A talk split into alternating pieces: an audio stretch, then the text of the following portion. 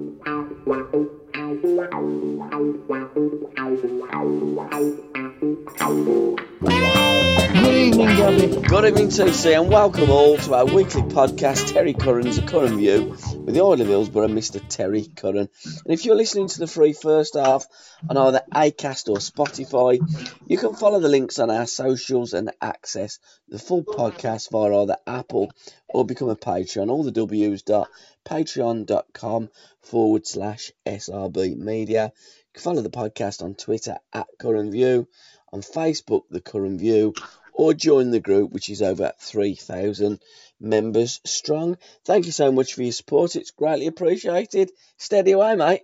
Yeah, steady away. And um, I've just been watching Man United. They get knocked out of the, uh, not knocked out. Uh, they've got to play a A playoff another game. game get to keep in that Euro- In February. in that yeah, in that Europa, and uh, but they've got to play a team what's been knocked out of a Champions champion, League. Mhm. and it drops down into the Europa League. But as a player, you know, as a player, if you play for uh, any team, say if I play for Sheffield Wednesday and I get knocked out of cup and I get transferred to Everton, Yeah. uh, and they're still in the cup, I can't play in it. No, you're cup get knocked out the Champions League, you know, it just shows you how corrupt these authorities are. But it's crazy. I mean, they make the rules as that as they go along, and and it is quite ridiculous how you can get knocked out of one cup competition and then have the safety net of falling into the Europa League, playing in a playoff game, knocking out teams that are already qualified for the said competition, and you take their place at the table. I think What's it's that? so wrong. What's that saying? Rules for me, but not Absolutely. for me. Absolutely. It, it's it's crazy. It's a ridiculous scenario. And again, playing too many games and they're creating more playoff games for the competition. This, this, this, I'm not being funny. When I say corrupt, I don't mean it in a in a in a nasty way. No, no, you don't. Because what I'm saying is, Mm. i- is that they can make any rule they want to, Of course they can. right? Mm. Uh, I mean, you just said uh, they're complaining about players playing too many games, Mm. yet they keep adding games. Of course they do. Why? Why? What are trying make money. us, are they trying to make us think that we're we're confused or there's something wrong just, with us? they're just trying to create more income, and, and that's what they do. They create more Gabby, competitions. I, I, you, you'll get the income with the TV, Mm. but you know when these when, when these teams have already qualified and they played weekend team, do you think they're going to make any more money out of it from from club side of it? If they do, it's be ve- very very little. It's, Well, I mean, they, they, they, they now have that luxury of if they drop out of the Champions League, they can compete in the Europa League. It's it's a team that finishes third. I think the team that finishes fourth are just out of Europe anyhow. But the team that finishes third drop down into the Europa League. But Then why if does they win the Euro- complain? Why does clubs complain? Why does you know the FAs complain about Yeah. players playing too many games? But they don't, do they? Not No, about you. they, they, No, complain. never about Make Europe. excuses, though, it- Yeah. you know. uh, Never about. Europe. I mean, you Yeah. had all the managers, you have all the players, they're all playing too much football. We've done this on the podcast for years now. They don't play as much domestic football as what they used to play. The problem is Europe and international games. That's the creation. That's why they play too many games. But you never, ever, ever, ever hear them having a go at European competition, playing too many games. It's You always never domestic. will No. because because it, you know they they are never wrong. Uh, You Yeah. know we're the ones what's wrong. Exactly. I told everybody 46 years ago, Mhm. maybe 47 years ago, Yeah. about our coaching. Mm. I want our managers to be successful. Uh, People might criticise me uh, or think I'm a big mouth for for keep uh, repeating myself about it. And for the first time, I watched any. I don't know how many's on our side, but for the first time, I saw Glenn Hoddle, Rio Ferdinand, and um, Joe Cole. Mm. Now I take Joe Cole. Right, turn, they all turned around and said, because there was on about uh, Graham Potter at Chelsea now, Yeah. and how well he's done. And they asked Potter about English coaching. He said, "Well, over overseas, uh, they uh, they get they get laughed at English coach because it's about wearing your heart on your sleeve and you know long ball and all Mm. that. Yeah. And they were they were com- not complaining, but they were they were turning around and say, well, the, the, probably are right because we've had that perception. And Glenn Hoddle turned around and said, well, I hope people don't think that about me. Joe Cole for me could have been a really superstar player. Mm. Uh, Joe's, I don't, you see, this is my saying in life. What I've what I've learned is um, it's a sin uh, to stay silent and say nothing. Absolutely. Joe Cole for me would have been and could have been an elite football Mm. footballer, right? Uh, of Jose Mourinho, if you'd have played him as a number ten, uh, or let, let him play like like like Messi, allow him to play in the positions like Messi plays. I'm not saying he's going to be as good as Messi, but he would have been an elite player. Yeah. Messi is a god. You can see that. He's on a, Mm. off a different planet. But Joe Cole would have been one of those who opened things up for our national team and the team where he played in. He said when he went and played in, in France, if he gave the ball away once, they used to laugh typical English. Mm. I was telling people about this for years. I played in Sweden, Mm. right? They used to say to me, like some a lot of players when I was playing used to say to me, "Show me how you do that." Yeah. Right? I didn't have to play third division football. Mm. I'd had enough of all the crap, Mm. right? And if I'd have known, and I wanted to play for Sheffield Wednesday, and I don't regret playing for Sheffield, Wed- but if I'd have known Jack were going to play that way, I would I would have gone. I mean, Chrissy but I was banging one. my head against a brick wall. With, you know, not for me, Yeah. For our game, our Absolutely. game. Chrissy Waddle always said that about when he went to play in uh, Marseille, and you listen to all of the players that went and played uh, abroad. So many fantastic experiences because the way that we play our game is completely different to the way the foreigners have always played the game. The Continentals have always played the What game. I've been telling everybody, Gabby? Yeah, but in the nineteen early nineteen hundreds, Jimmy Hogan was the English coach And that yeah, went spoke over. this, yeah. Absolutely, yeah, and and couldn't really get a job in this country. He had to keep going over to Austria, to How Holland, to Germany. To, How can anybody justify this? yeah, How can anybody justify this? Uh, Hughes, Charles Hughes, he absolutely. gets the highest job Yeah, yeah, in football, incredible. right? Mm, They let Bobby Moore, who won a World Cup and were captain of a World Cup, mm, go go down to teams like Oxford City Yep. and Southend mm, instead of applying his trade at, the highest level in our game. Yep. Right? Uh, and Bobby Chow was a bit different. mm. Yeah, but he's also had, you know, a bit more respect for some unknown reason. I don't know why. Right? Uh, but Man, Man United made him an ambassador. But I think that's only because of Fergie and them. Yeah. What appreciated that type of thing. mhm, Right? Uh, yeah, but we put somebody in charge of our national game, mm. right? What hadn't got a clue. No, What not not not a Scooby Doo, not a Scooby Doo. What he was telling tell us, Mm. us players, if you get the ball into the box, you've more chance of scoring a goal. Well, obviously, No shit, but Charlotte. if you, I know. Obviously you've got a chance of scoring a goal. You've got to score a chance of scoring a goal once, once you kick off at three o'clock or at eight, quarter to eight at night, Exactly. right? But what you've got to do is try and create chances to score goals, Mm, yeah. not just give the ball away and hope Mm, and, and play percentage football, right?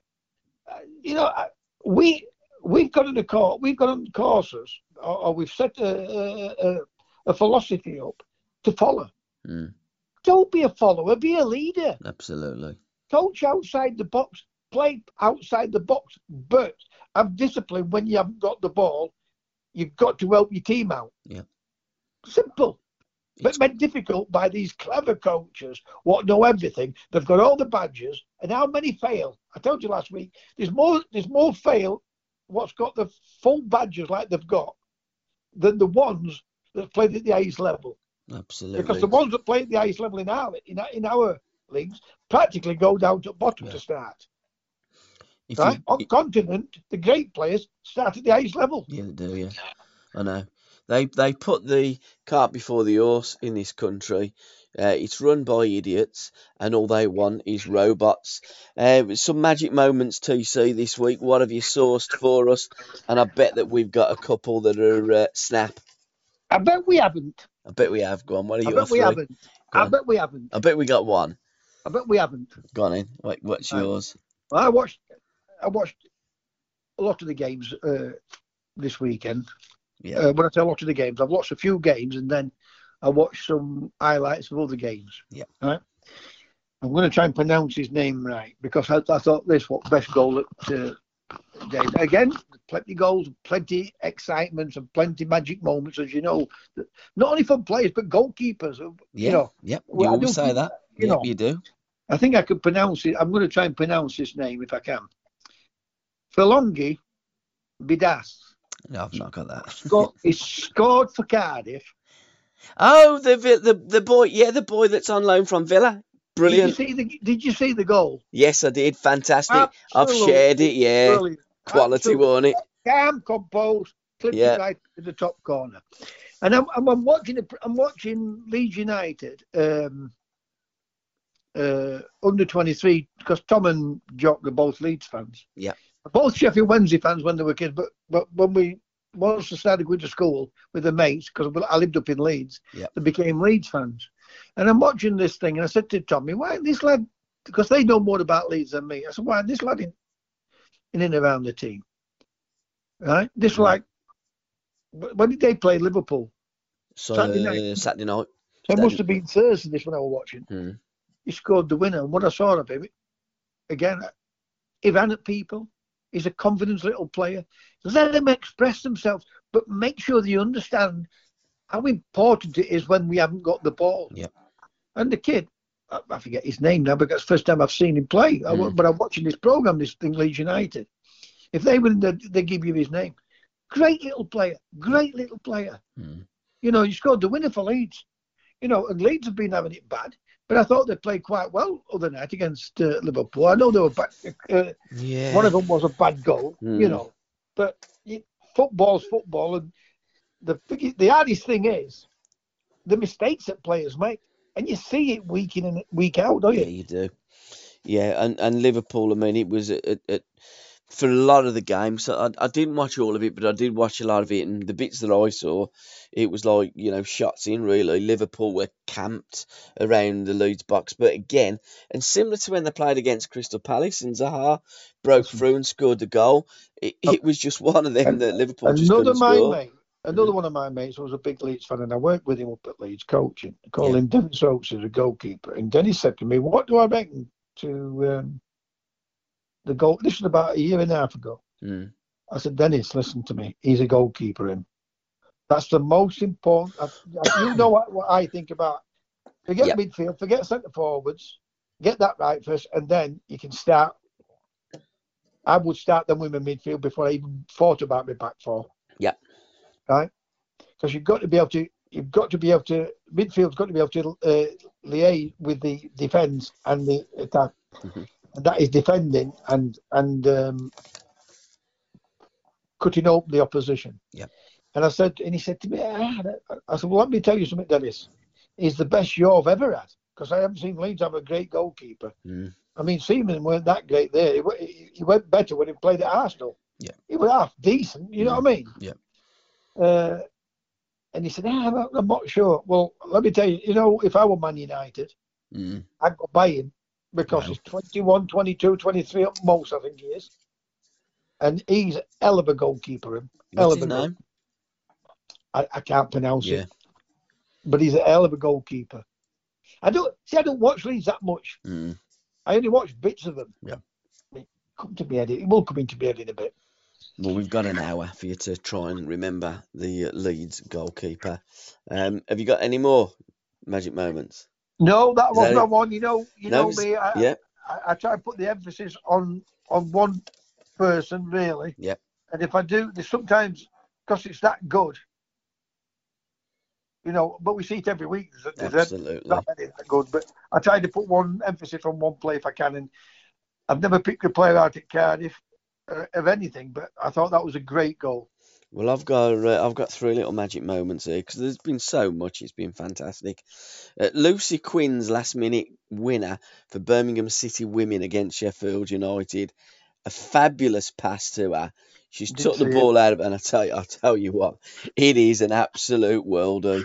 It's one of the best goals I've seen scored at St Andrews. So uh, well done, kid, and uh, a late minute, well, last minute winner against Sheffield United. So well done, girls.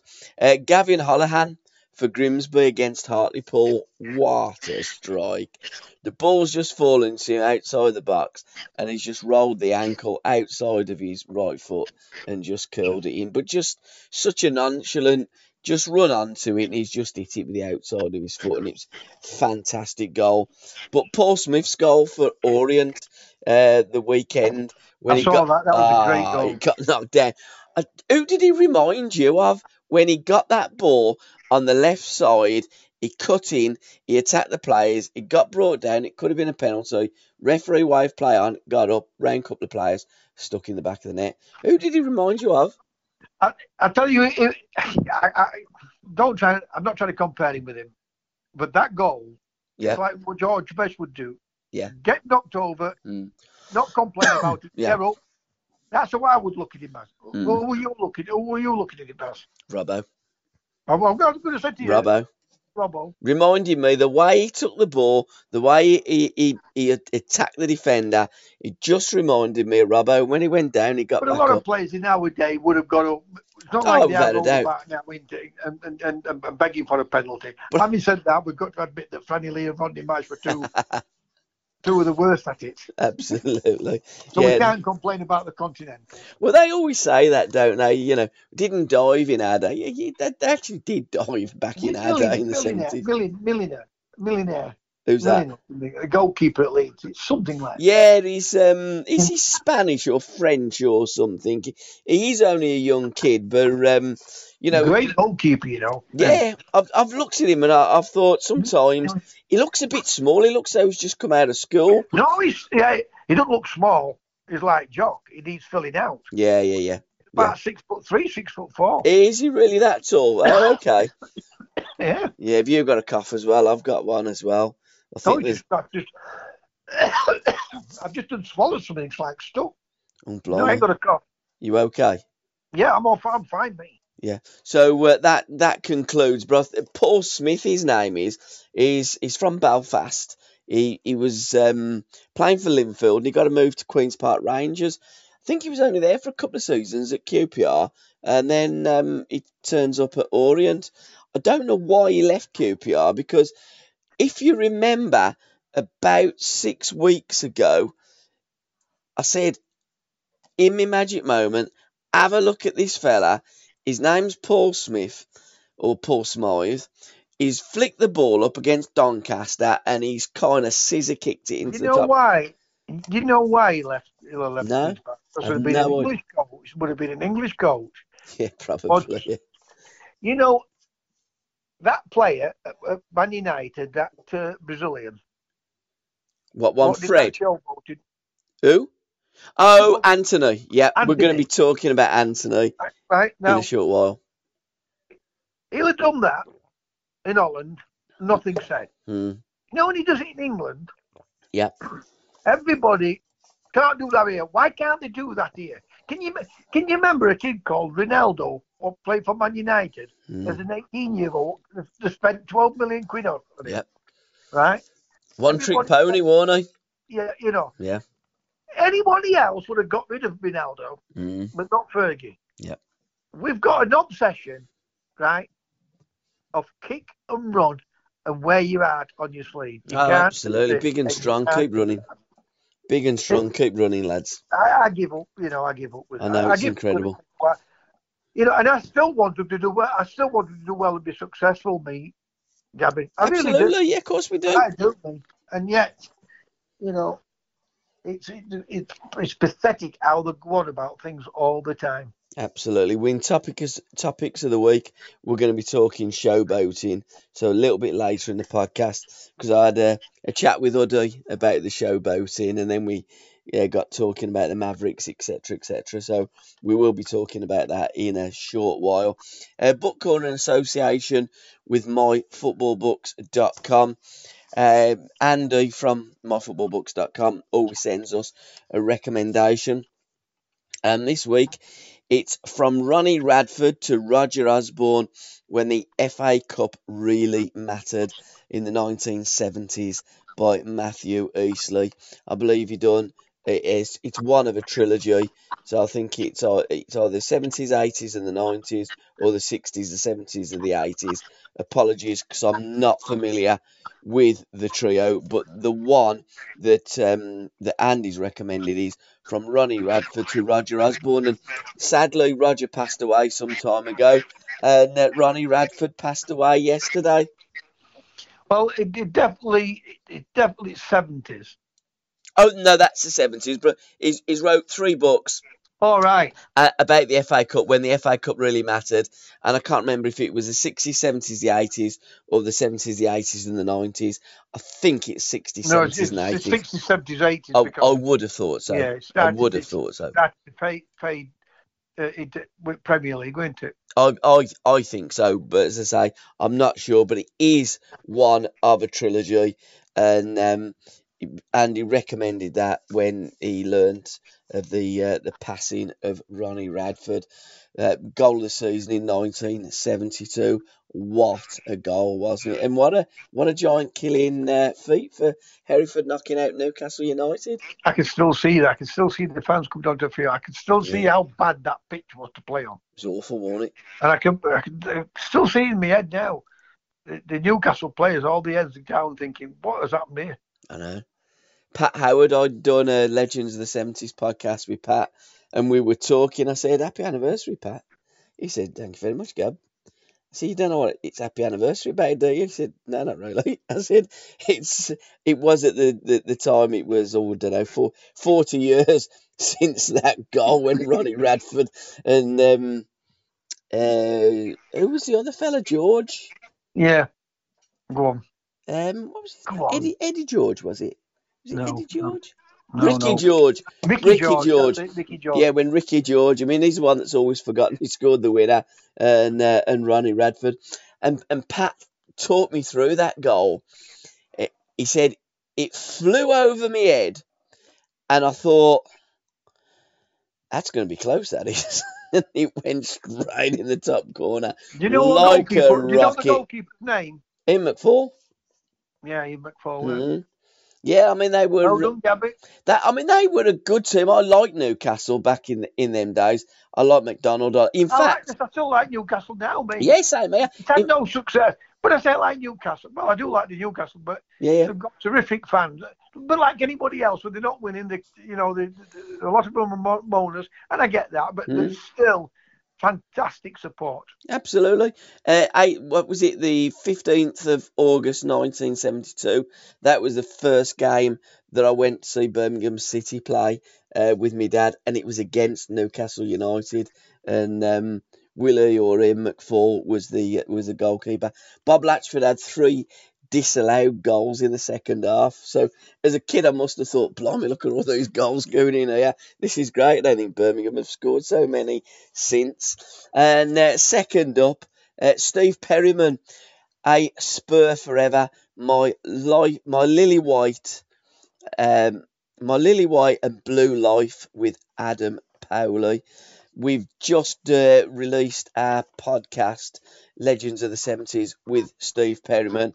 What an absolute legend. What a top man. And Steve is in our Star of the 70s section again a little bit later in the podcast. So we'll talk about Steve a little bit later.